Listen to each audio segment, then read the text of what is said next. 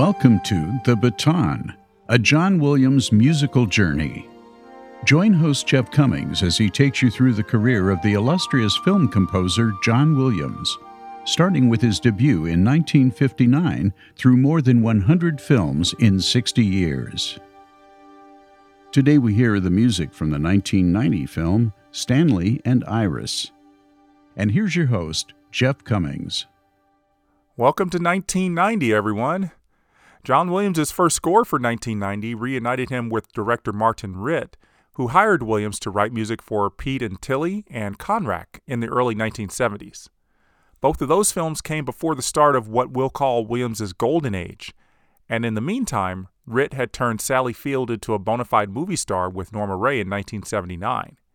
That role earned Field her first Academy Award, and Ritt and Field worked together again for Back Roads in 1981 and Murphy's Romance in 1985. If you watch any of Ritt's films, their strengths come from great performances by the actors underneath a fairly strong social message. And with the exception of the Oscar winning song in Norma Rae, none of Ritt's films have memorable music in them. And as explored in the episodes for Pete and Tilly and Conrack, that was true for the most part, even when John Williams was involved.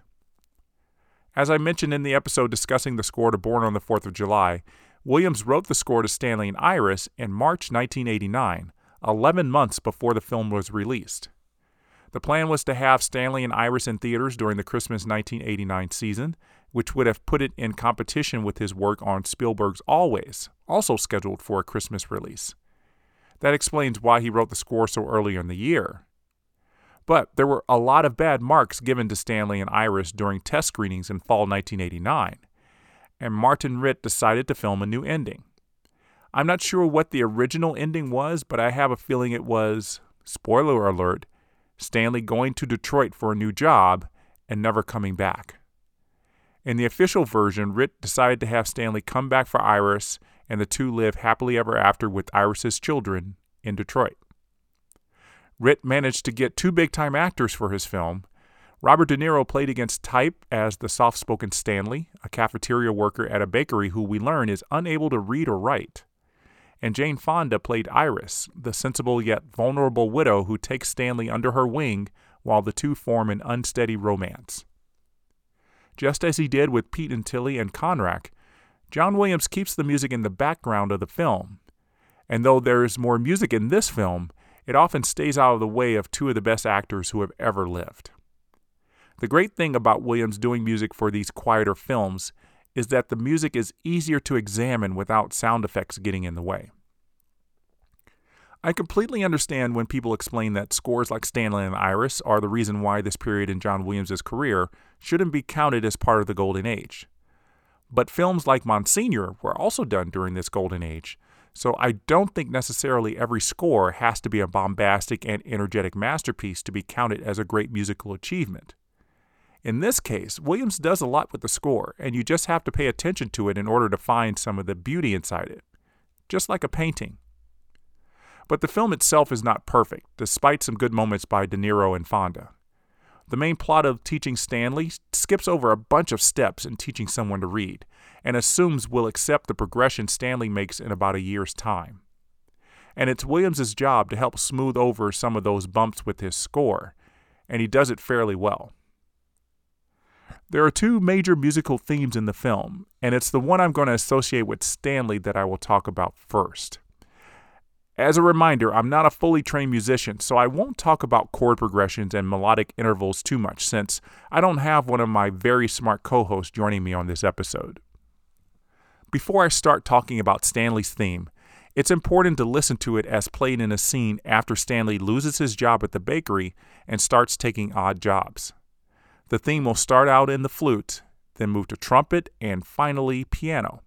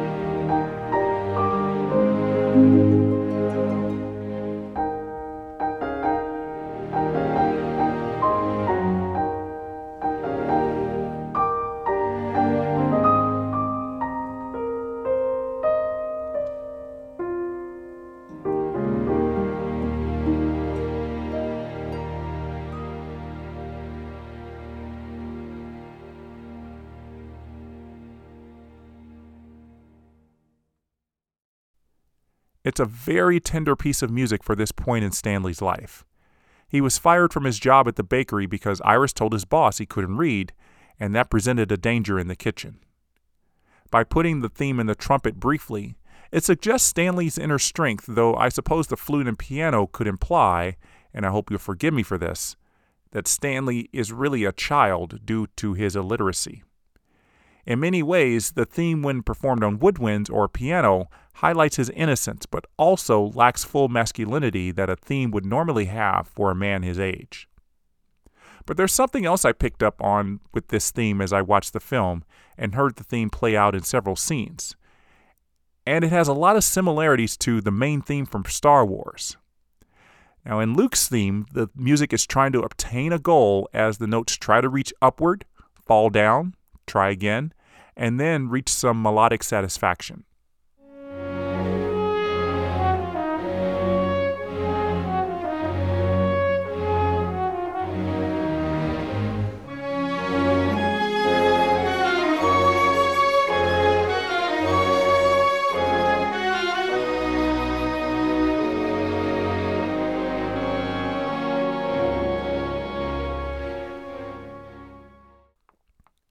The same construct is there for Stanley's theme.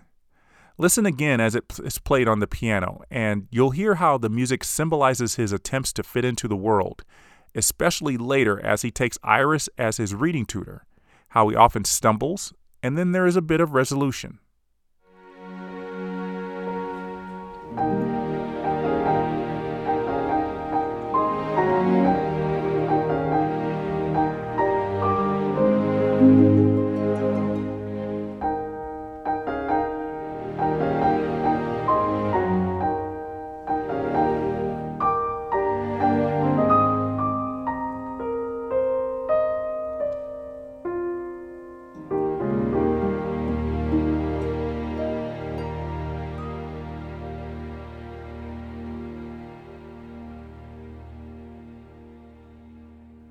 Now, without the score sheets in front of me, I don't know if there's a perfect fifth melodic interval in there to suggest heroism as there is in Luke's theme, but I doubt it.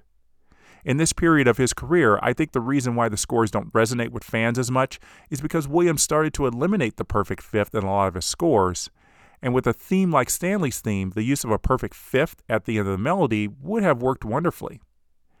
I'm sure my friends with good ears can hear if there's a perfect fifth in there, so please let me know.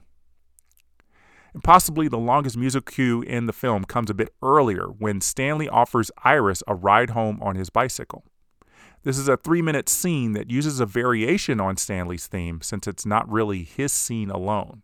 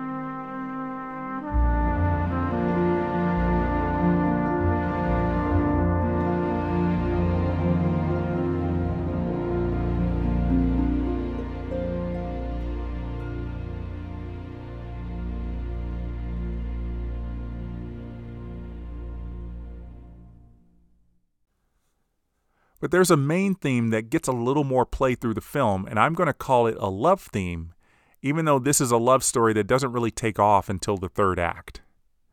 It's a large part of the film's opening titles as we see the city where the film is set and then the bakery where Stanley and Iris are working. Because the film is called Stanley and Iris, it's appropriate that this theme plays in the credits and not Stanley's theme. It's more beautiful, but I think you'll hear those stumbling notes to highlight the rocky journey that the romance will take.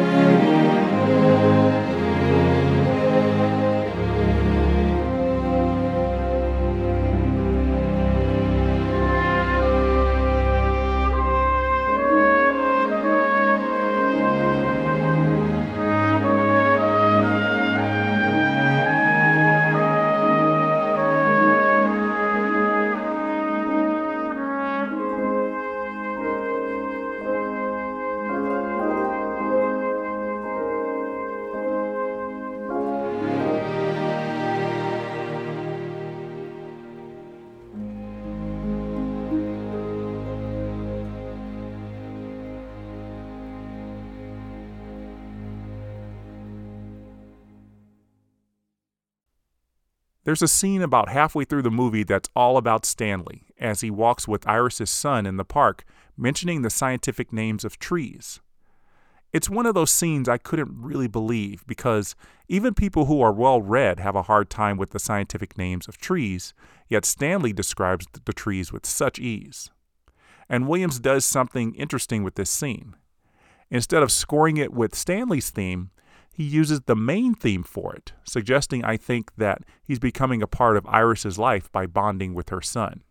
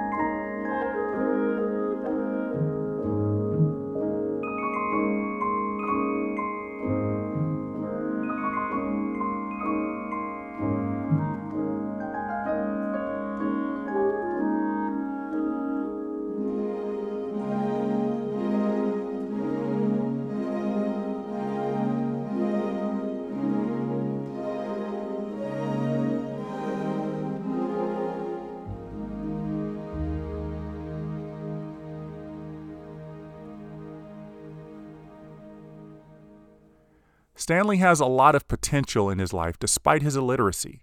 We find this out when he shows Iris a contraption that he built without instructions or training that I think would be useful in the bakery assembly line or maybe in the cafeteria where he used to work. They don't say. Again, even though this scene is about Stanley's life and his talents, Williams puts in the love theme.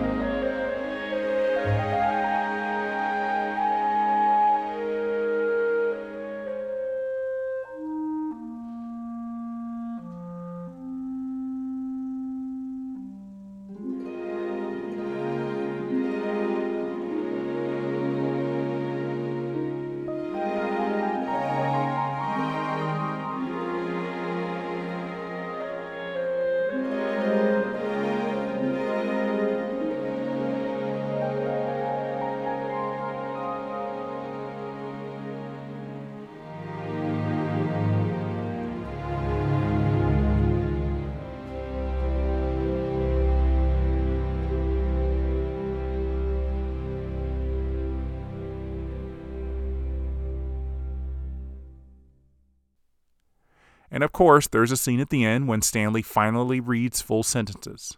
It takes place in a library, and though it comes almost out of nowhere, it's not a terrible scene because De Niro and Fonda handle it well. And once again, Williams decides to put the love theme in here. I think a more upbeat and, dare I say, heroic statement of Stanley's theme would have been a better choice. And perhaps Williams wrote music for the scene leaning heavily on Stanley's theme. But this is what we get.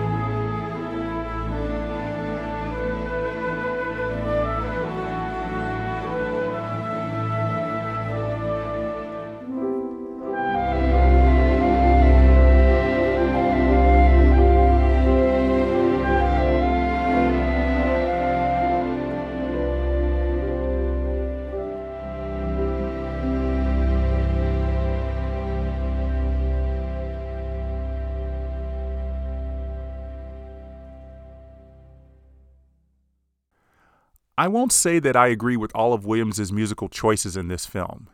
I do wish Stanley's theme got more play because I like it more than the quote unquote main theme or love theme. But musically, John Williams does make some good statements with the score, and I have to praise him for not phoning in on a project that probably had him rushing a bit between working on Indiana Jones and the Last Crusade, conducting in Boston, and writing two more scores in 1989.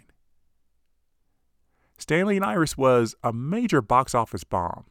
It did not make a profit, and it looks like this is what compelled Jane Fonda to retire from acting for 15 years and be known mostly as the wife of TV mogul Ted Turner. If you look back at her filmography before Stanley and Iris, only two of her previous 12 films did not do well.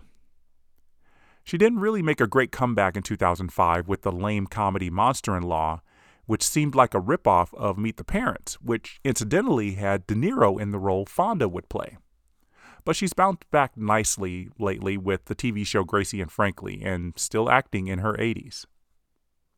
As for De Niro, I mentioned that this was a major departure for him, playing Stanley. It was one of three roles he would unleash on the world in 1990, including a reunion with Martin Scorsese for the gangster epic Goodfellas, and playing a man who comes out of a decades long catatonic state in Awakenings. These are three extremely different roles, and De Niro got an Oscar nomination for Awakenings, which I think was an acknowledgement of his work the entire year, though his performance in Awakenings was phenomenal in its own right. This would be Martin Ritt's final film. He died of a heart attack in December 1990.